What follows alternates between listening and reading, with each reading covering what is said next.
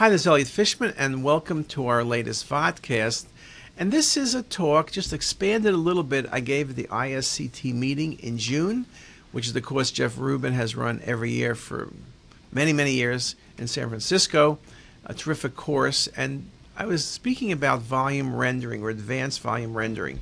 And that's what I'm going to speak to you about. And actually, what I ended up speaking about, of course, is cinematic rendering. I mentioned at the start that the reason we do imaging is to be able to understand complex data sets. And as we develop new techniques, it's really the same principle. How can we explore data? When you look at the work done by Bob Drebin, Loren Carpenter, Pat Hanrahan, 1988, and the work was done in 85, 84, when they talked about volume rendering and using medical data, they also talked about the lighting model. And with volume rendering, you typically have one light source, but you can use it very well. So here I'm showing you both the aorta and the veins, the gonadal veins, the kidneys, the liver, and the like. Or here I'm showing you the visualizations of the patient's vessels, uh, of the heart, with the pseudoaneurysm. And again, particularly on the image on your right with the color coding, you get a very good feel of the shading models and the lighting models that really give you the three dimensional feel uh, compared to the image on your left, which is more of a MIP projection. So, again, the volume rendering does give you the feel of being able to look at those things. But work has been done, and we've spoken about this in touch, and we're going to be speaking about this a lot over the coming years Brett Crowe is talking about a way of using multiple lighting models to be able to look at the data set, not just the one lighting source, with the goal by having multiple lighting sources and doing this photorealistic volume rendering framework that perhaps we can make better quality images. And in this article, that they talk about how they're able to simulate real world light interactions without compromising the accuracy of the computations, providing more realistic images. Um, again, this will be something done in hardware, not necessarily software. And Crowe talks about this photorealistic volume rendering, which tend to be aesthetically more pleasing while maintaining the accuracy of the data set. And Siemens um, Research Group has taken this a step forward, trying to implement this into practice, talking about these image based lighting in these environments which allow better quality images.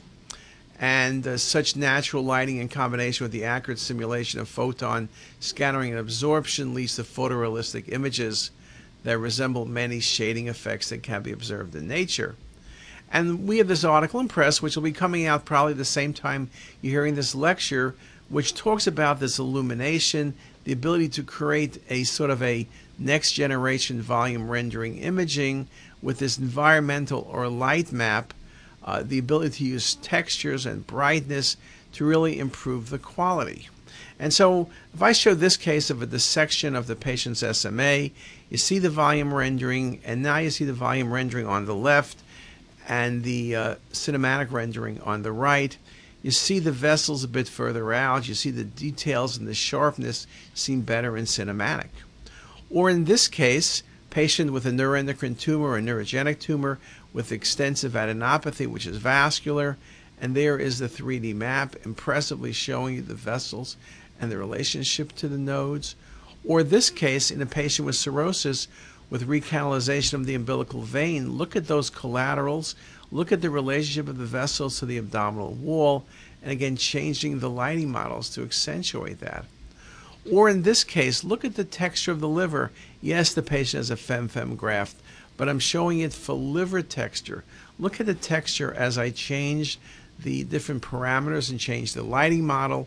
And again, the question is how much information can we extract from these data sets that we've not been extracting to this point? And there's that same patient from the back and again, you nicely see the, the patient's fem, fem bypass graft as well. So the question is, what can you do with these images?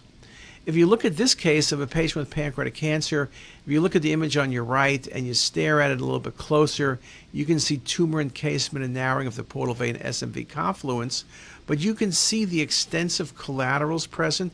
And depending how I show the images, showing the bowels, showing the vessels, Here's a couple more images showing the collaterals, the gonadal vein, the prominent vasculature, or here targeting back to the liver where there's a stent in the portal vein. Look at the details we're able to see. The liver looks so real in that case. Or in this example with an endovascular stent in place, showing you a five sets of images where I simply changed some of the parameters and the relationship between the various structures and collaterals. We also were talking about looking at texture of glands. Look at the pancreas from this series of images and you see a normal pancreatic gland and you can see here again another set of images where I'm showing you the texture of the pancreatic gland throughout with different renderings. But then here I'm showing you a mass in the head of the pancreas. There's a different texture right there. That was a carcinoma. And here's just a few more images showing you that as well. So the question about texture and early detection, particularly when you go to deep learning, may indeed be very important. Or this example, different tumors have different appearances. This, the um, honeycombing, I guess, of a serous cystadenoma. Look how nicely you see the cystic components on these um, cinematic rendered images. Now I'm showing you the MIP and the volume rendering with the stretching of the hepatic artery, but look how nicely you see that on the 3D cinematic as well. So again, can we say this provides more information, and can we say this could impact management? Or this example, straightforward axial CT showing you a large neuroendocrine tumor of the pancreas with widespread liver metastasis, but there it is in cinematic. Look at the mass itself. Texture is different because of its vascularity. Liver metastasis with feeding vessels to each of the liver lesions. And here I'm now showing you the surface of the liver and those many metastases. Or this example where the patient has a one centimeter lesion in the body, which was a neuroendocrine tumor. Notice the lesion has like a smooth border to it. It's very vascular around the outside. And here's just four more images. One of the things you can see is that I can change the rendering parameters. The question is, can I learn how, maybe with deep learning, to optimize the rendering, rendering parameters? Or in this example, this patient has a hepatoma, showing you the outside, just showing you the really good detail of the costal cartilage. Now look at the liver. You see that infiltration of the liver, stretching of the vessels. That's a hepatoma. And here it is from a view from below, the marked textural changes in the patient's liver and the infiltration in the liver is what we see. And similar findings, I'll just show you a few examples, are in the kidney you very nicely see this large left renal mass. The lesion in the right kidney is a simple cyst, sharply marginated. The left kidney lesion extends also into the renal vein. And again, you can see the changes in the texture of the kidney as it relates to that tumor. So it should be easy to recognize the kidneys, which we do now with deep learning with better than 90% accuracy, point to point. But now we could take this further and really look at the tumor, which in this case extends into the renal vein. And if you want to see impressive images, this patient had chest pain. It was a triple rule out. Look at the outside, look at the muscle, look at the bone, look at the costal cartilage, look at the details of the monitors over the patient's chest wall. And now look at the rendering. This patient has a uh, coronary artery fistula, both from the right and left coronary arteries. But look at the detail of that fistula over the pulmonary artery. This was, was causing the patient's symptoms. Just beautiful example. Look at the patient's aorta. It looks fake, the details. Look at the branch vessels off. Look at the patient's myocardium and look at the patient's coronary artery fistula.